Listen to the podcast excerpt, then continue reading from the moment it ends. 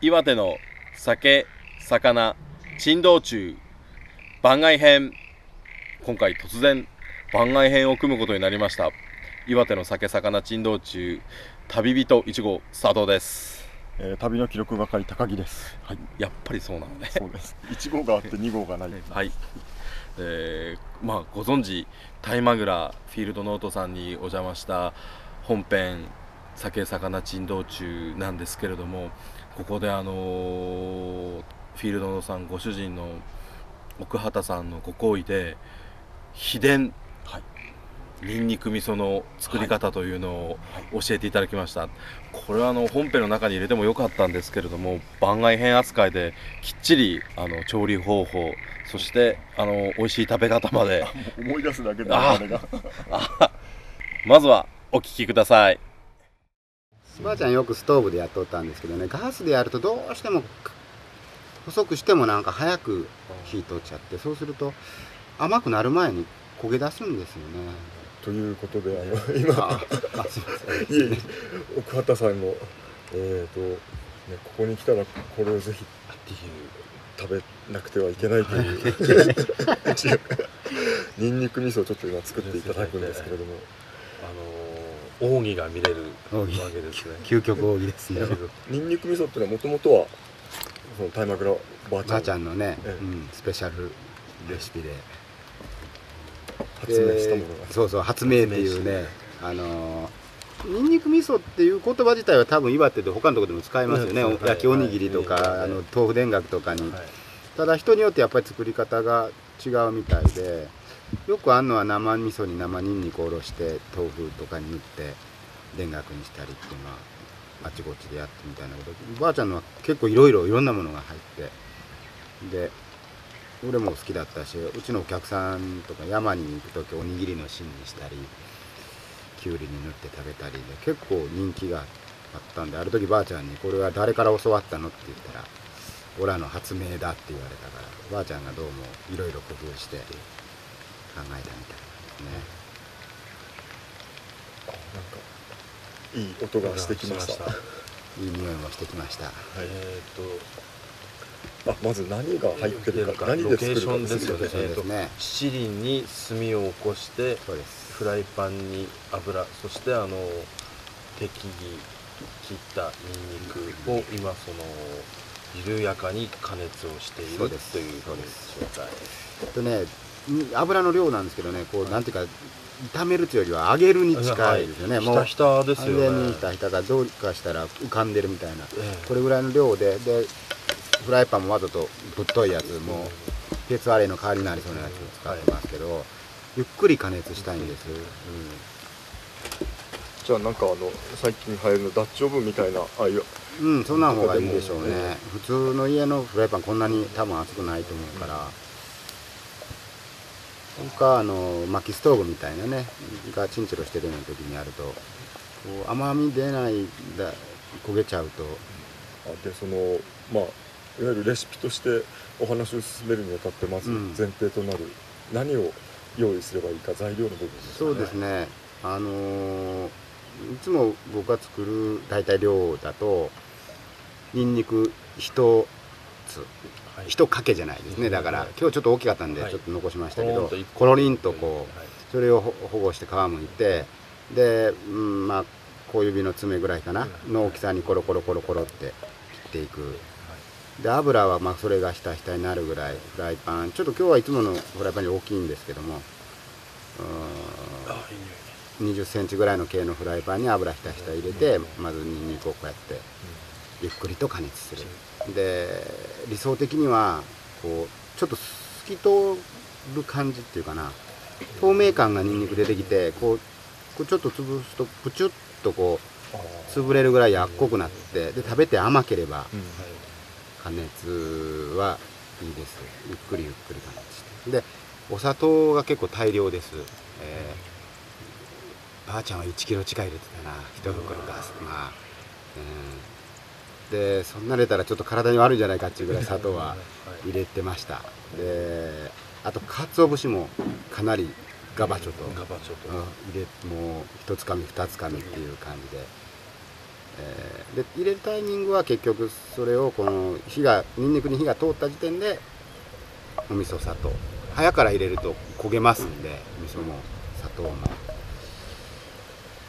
まずはニンニクに火であとはね粉南蛮っていうのかな南蛮の粉とそれからばあちゃんよく入れたのは今日はないんですけどしその葉っぱ赤しその葉っぱを乾かして乾燥しなんかこう部屋の隅にぶら下がってたんですけどそれをこうもしゃもしゃってこう揉みながら入れて香り付けするんですねそれがない時はごま入れてたこともあったしただそのごまだとかしそだとか南蛮とか香りのものはもう火から下ろしてからぐらいですねでないと香りが飛んじゃうっていうこいわゆる想像するような割とこうはんなりとしたっていうか味噌っぽいではなくてもっとはい。か硬いというか。か。うん。なんていうか佃煮に近いような。佃煮に近いような見かけそうですね。はい。ああいうのはありますはい。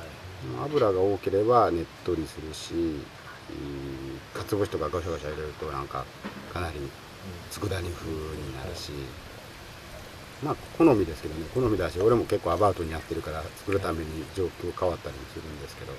まあニンニクの火の通りさえ良ければ割り方あとアバウトに作ってもそれなりに美味しい。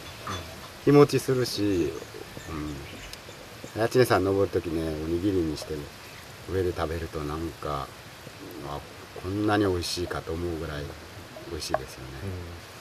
ちょっとこう、わかりますかね、と透け通ってきたっていうか、はいちょっとね、いい感じになってきましたよね。ほんとね、このままでも美味しいですよ。なんか、お芋さんみたいで、旨味も出てきたり。本当だあのぼちぼち。一かけら今頂戴したんですけどお芋さんみたいな、お芋さんみたいな感じでしょ。ええ感じで食感で甘みが旨味出てきます。でもあんまりここで、えー、とつまみ食いというかしてしまうと出来上がりに少なくなってしまう八王子こんな感じでいいんで、そしたらもう、お味噌とお砂糖もうこの時点でお酒飲みたくな飲みたくねやっちゃおうかぐらいの勢い。ですねこのお味噌の量は目分量はまあいい加減ですね。そこにつけ測ったことねえからな、ばあちゃんも測らなかったし、もうね俺もそれを受け継いだから。あの最初の頃漬物食べても美味しいし何食べても美味しいからこれは小さじ何杯とか大さじ何杯入れたとか言ったらおばあちゃんきょとんとして、うん。何のことこいつ何言ってんだみたいな。バカだったな私もとか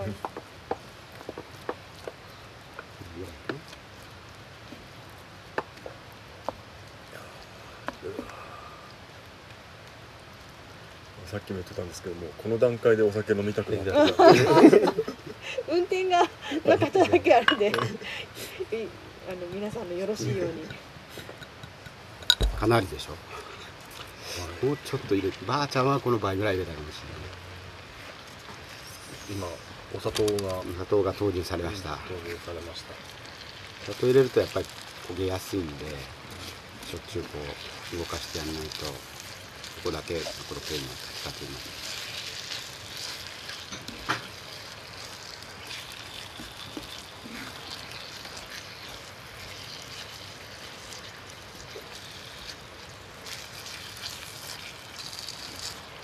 音が全然変わりましたね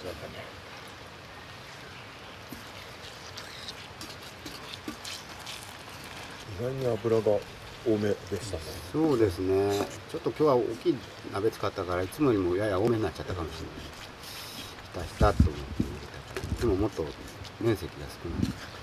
まあけど油は上に浮かぶからそれは投げればいい。あのちょっと瓶に入れた時も浮いてて味噌出てこない方がカビとかそんな透明になるんで。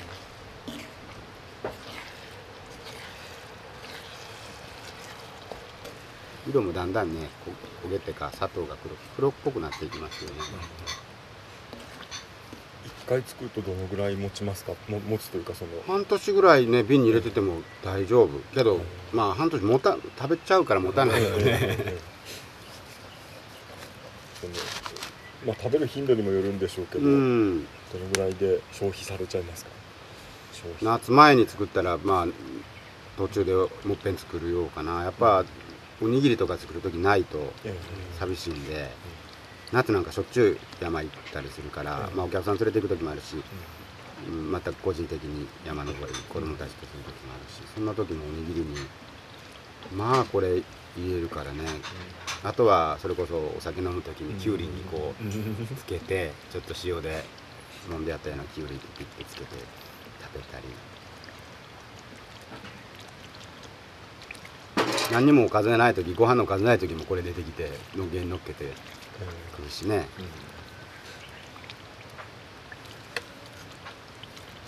いい色になってきましたね。いろいろなってきましたね。こんな感じでうっすら油が上に浮かんでるぐらいでいいと思います。これはもう火から下ろしてあとはこれでさっと潰し別しておお大量のてんこ盛りのぐらいっていうねこれも目分量ですよ自分でた大量っていう大量です美味しい、鰹節からやっぱ出汁出汁が取れていいうんもっとまあこれ全部いくかじまだあんだに出しとったりガボッといっぱい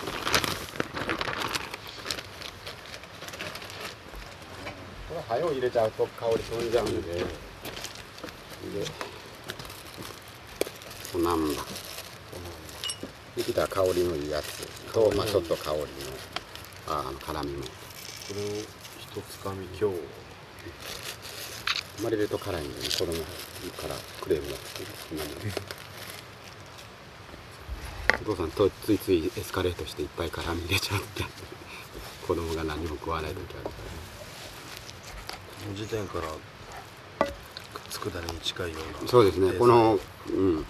佃煮感はやっぱりこの鰹節の繊維というかこれですよね。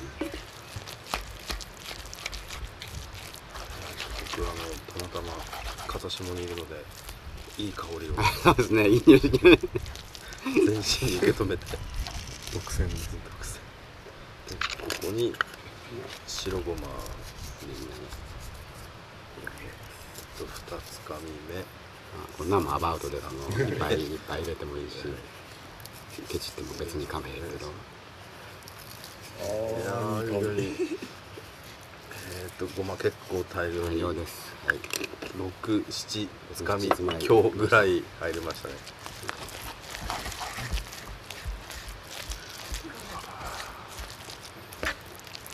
であればこれあの赤しその生っぱでもいいし、まあ、乾燥してればなおいいんでしょうけどうわーそれももう入れときゃガサガサガサっていう感じですよね。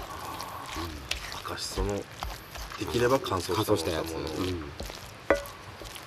うん、売ってないから作らんとしゃあないですね。なんかこう束にして家の隅っこにこドライフラうワー状ドライフラワー状態になった赤しそですよね。このぐらい昔から赤しそ作ってた今はジュースにするから栽培してるけどももともとなんかみんな庭に植えてええあの今のあのジュースの原型みたいなのを作って飲んでたらしいんですよ。だから結構昔そ作ってたんでしょうね。うちのおばあちゃんも赤しそは栽培してましたからああ。梅干しに入れたりそうですね。こんな感じでちょうどまあ食べてもらったのと同じような状況になりましたね。出来上がりでございますえーとじゃあ一杯まずいやいや。いやいや。はい。ありがとうはいございますどうもありがとうございました。なんでしたやけどせんように味見してはい。僕はなんか見てないところで。今だ。今きゅうりをあー。いやまあ甘いは甘いんだけどお出汁があの鰹節のって感じ。出来たてはまたうんいいですね。ね。いやーすごい。ごまの風味もいいし。あやっぱり砂糖大事ですねたくさん。でね。ある程度その砂糖のあの甘みっていうのが重要で。もしあれだとその蜂蜜とかもいいんですかね。マイルドなんですかね。まあ。それはご家庭レシピで。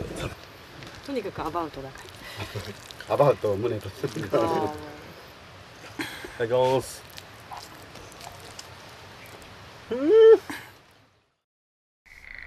えー、いかがでしたでしょうか？ぜひ皆さんも実践なさってみてください。はい、まああの今聞いていただいて、えー、少し奥畑さんがお話しされてたんですけれども、あのタイマグラばあちゃんっていう記録映画で、はい、まあ有名なと言いますか、はい、えーあのタイマグラ地区に入植して開墾してずーっと、えーなんていうんでしょうね自給自足の生活をされてたおばあちゃんが発明しただ素晴らしい、調理法。はい。まさに発明ですよね。ねね。このニンニク味噌の虜になった旅人1号。はい。自称記録係。2名による。思わず番外編。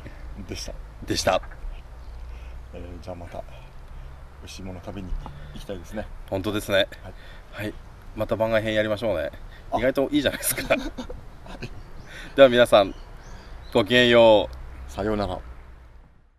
この番組は東峰酒造店がお送りしました。